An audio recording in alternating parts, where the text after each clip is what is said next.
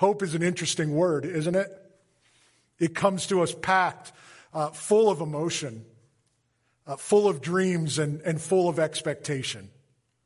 In our language, we have this unique distinction, too, with the word hope. Hope isn't something you can touch, right? You can't touch hope. You can't tangibly grab on to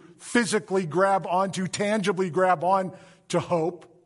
You can't put it in your pocket like your keys or your phone or your wallet. Hope is something that we can't touch, yet hope is something in our language we will say to one another that hope is something we're holding on to. I'm holding on to hope. And at the same time, hope is something that we carry with us. It's in our heart, it's in our spirit, it's in our mind. I can't physically touch it, I can't tangibly hold it, yet I hold on to it in my heart. I carry it in my spirit. In the best of times and in the darkest of times. Hope.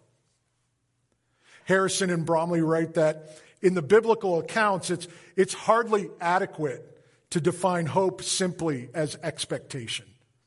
I think when we think of the word hope, that often that definition kind of comes to mind, or that synonym comes to mind, expectation.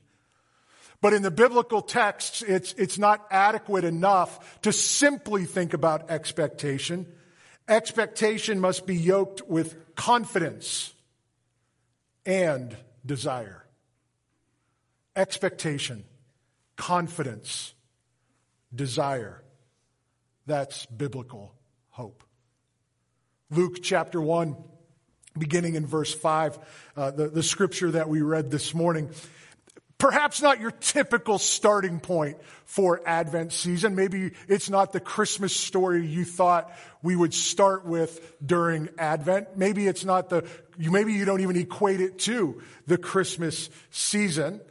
But tucked away within this account is a story of hope. From God to us. This story that makes a way for Jesus to arrive. So before we even begin thinking about the arrival himself of Jesus, we think about the expectation of the arrival. We think about preparing the way for the arrival. Preparing the way for Emmanuel, for God to be with us. Now, we've had quite a full morning already. A wonderful time in song and in tradition. And I've read for you already our scripture passage, and because of its length, I won't read it again, but let me refer back to it.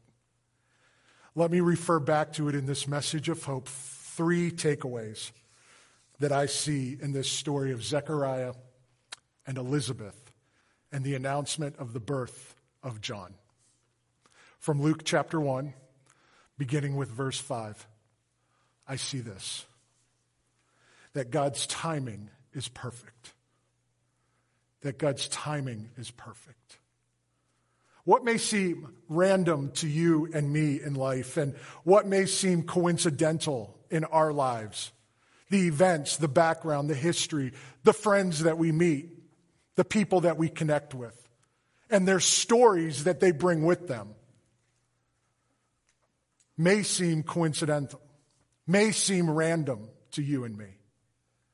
But what I believe, especially as we look at this story of Zechariah and Elizabeth, that God works in the random, that God works in the coincidence, that in fact there is nothing random, there is nothing coincidental in our lives.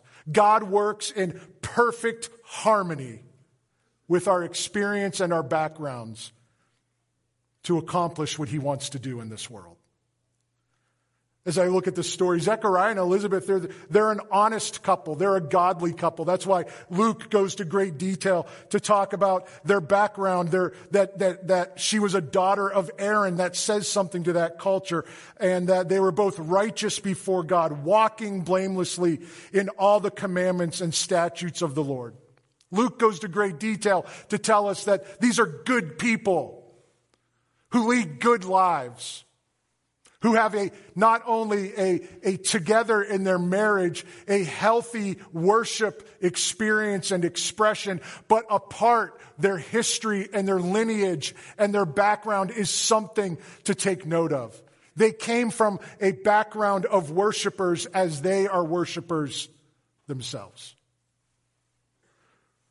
God is always working in the backstory of our lives to develop his story for this world. As I think about Zechariah and Elizabeth, as I think about their background, as I think about who they are and what they're experiencing, I see that God's timing is always perfect. And that he's constantly working with the backstories that you and I have to bring about what he wants in this world. For Zechariah, he had the opportunity to work a specific shift in the temple. He was quite literally a once-in-a-lifetime opportunity. Scholar Leon Morris writes that the priests were divided into divisions, and that those divisions were to serve on rotation in the temple. The division would be divided into different roles and responsibilities when they got to the temple. And here's the thing. A priest could not offer incense more than once in his lifetime. And some never even received that privilege. Thus, the time when Zechariah offered the incense was the most important moment in his whole life. Think about your career. Think about your job. Think about what you do for a living. What is the highest and greatest thing that you could ever achieve in it? And now you are one of many people, one of many workers, one of many who are called into a moment. And in that moment, only one will get to do the one thing that everybody wants to do. And they chose by lot. And you know that on that day, if your name's not called, you'll probably never have that opportunity again. And yet here's Zechariah in that moment. With his background, with his backstory, with his history, chosen in that moment to serve and to burn incense in the temple. On this day, at this time, in this season, Zechariah was chosen. I like to look at it and think Zechariah wasn't just chosen. That was the moment God used to call him forward. That was the moment God used to look at his back and his background and his history and say, now is the time. Everything that you've been through, everything that you've walked through, everything that you've been a part of, now is the time. Now is the time where I'm going to ask you to do something. Now is the time where I'm going to invite you to do something. Now is the time where I'm going to show up and do something in your life. God's timing is always perfect. We may sit and wonder about it. We may sit and be confused about it. We may sit for years and for decades, ask, why not now? Why not now? Why not us? Why not my family? Why not me in this role? Why not now? And God's working. As we ask the questions, God's working. He's taking our history. He's taking our present. He's working in them in the moment for just the right time. Notice what the angel says to him in verse 13. He says, "Do not be afraid, Zechariah, for your prayer has been heard." God shows up in the biggest moment of his life.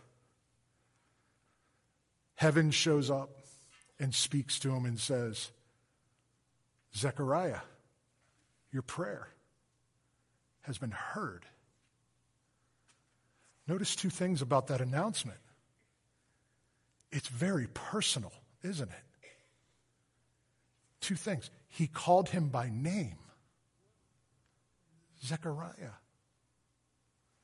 called him by name.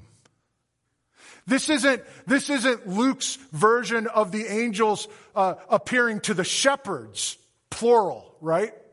Unnamed, unknown.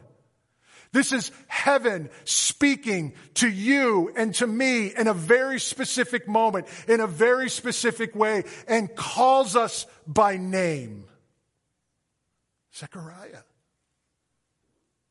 And what does he say?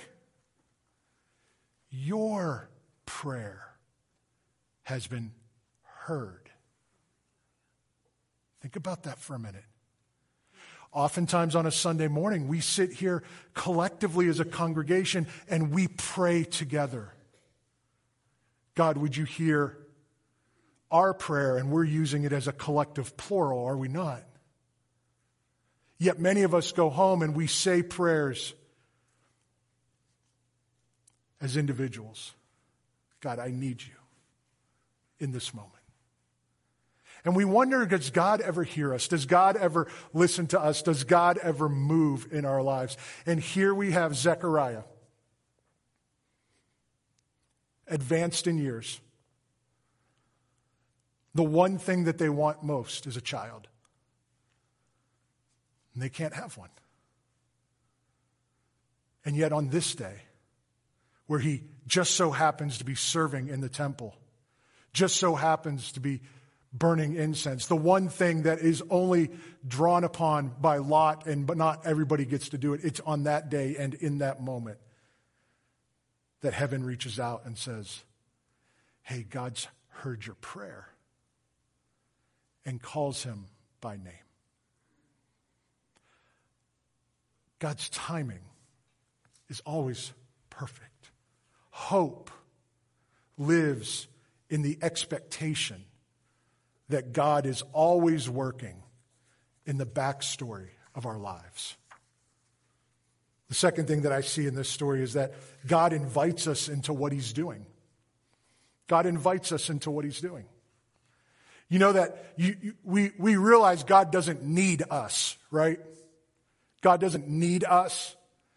God chooses to invite us to join him in his journey. God is up to something. God is moving in this world. God has a plan, and God is working out that perfect plan in the perfect way that he sees fit. And for some reason, he's chosen people like you and me to join him in the journey to accomplish his goals.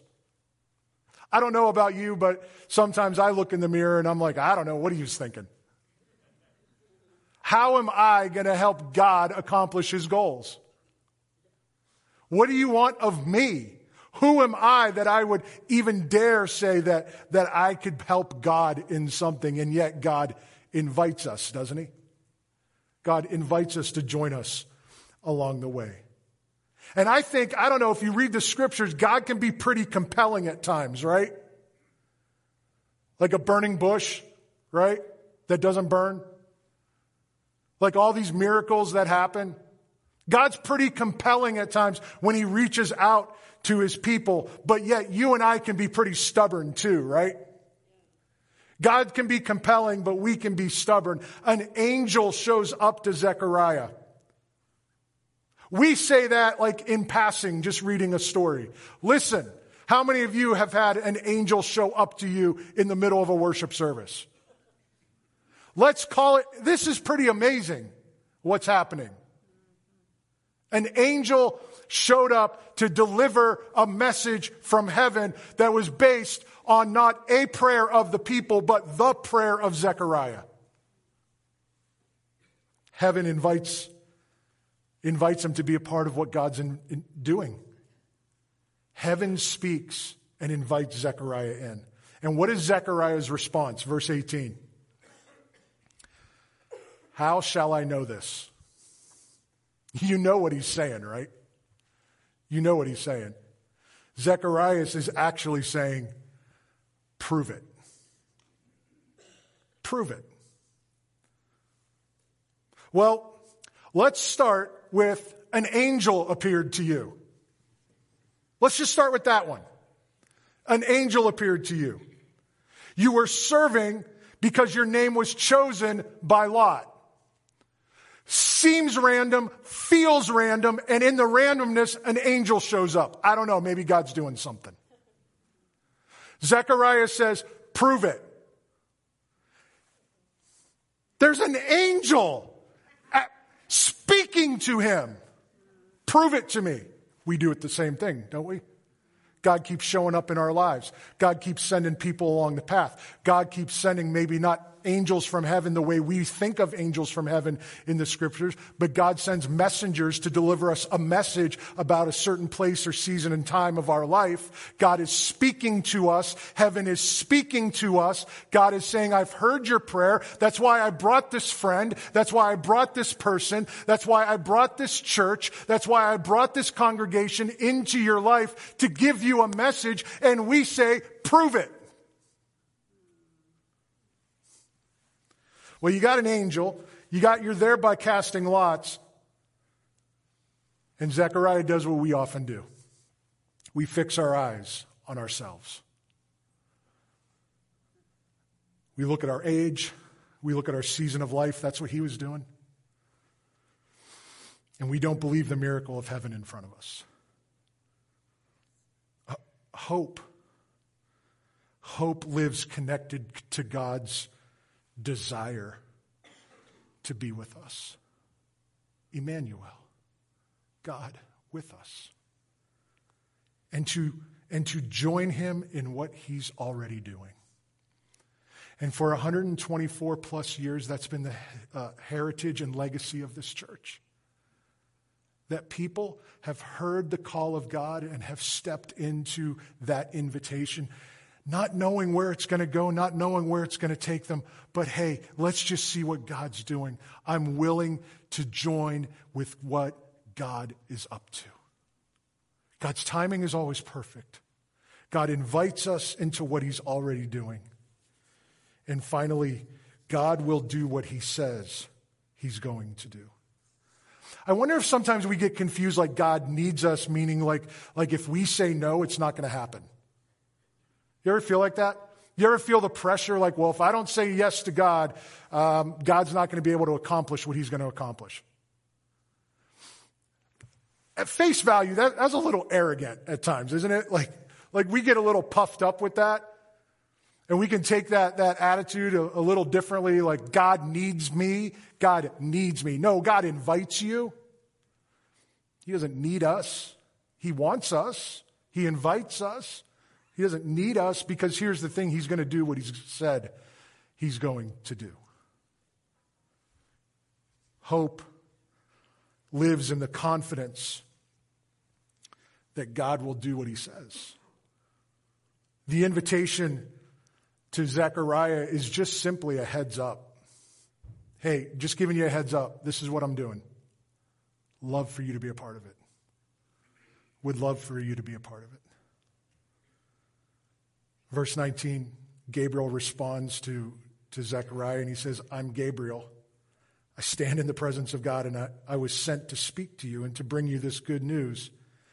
And behold, you will be silent and unable to speak until the day that these things take place because you didn't believe my words.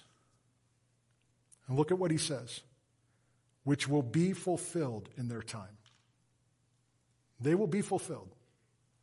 The plan wasn't to stop the mouth of Zechariah. The plan was to have John come forth to prepare the way for Christ.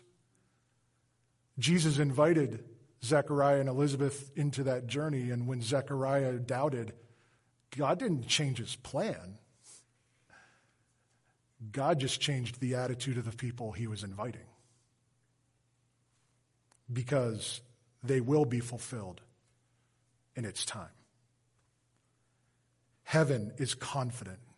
As Gabriel spoke, heaven is confident that what God says will happen. It's going to happen. Hope lives connected to the confidence that God is faithful to his word. Confidence, desire, expectation. This is where hope lives. And as Eli and the worship band comes back out to lead us in this final song, it's a perfect time to turn our hearts towards communion. Because communion is the embodiment of hope that is filled with expectation, desire, and confidence. John came to prepare the way. We start the Advent season with John so that we would see that there has been a way that is already paved for Christ to come. It wasn't by accident that Jesus showed up. It wasn't random. But it lived in hope that started with John. Our ushers are in the back, and if you did not pick up one of the communion packets, they'd be happy to drop one off to you. Just slip up your hand if you need one. We have a couple over here. Anybody else? Some in the back. Any at the top? And so this morning, as we take communion, I want us to remember the hope that Jesus brings. I want us to remember what it's like to not just dream an empty dream, but to worship with expectation, confidence, and desire for God to move in our lives. Advent reminds us that Emmanuel has come. God is with us. And communion reminds us what he came to do, to unite us with him. On the night in which he was betrayed, he gathered with his disciples in an upper room, and they shared a meal. And during the meal, he took bread, and he thanked God for it. And he broke it, and he gave it to his disciples, and he said, "Take and eat." Let's eat together.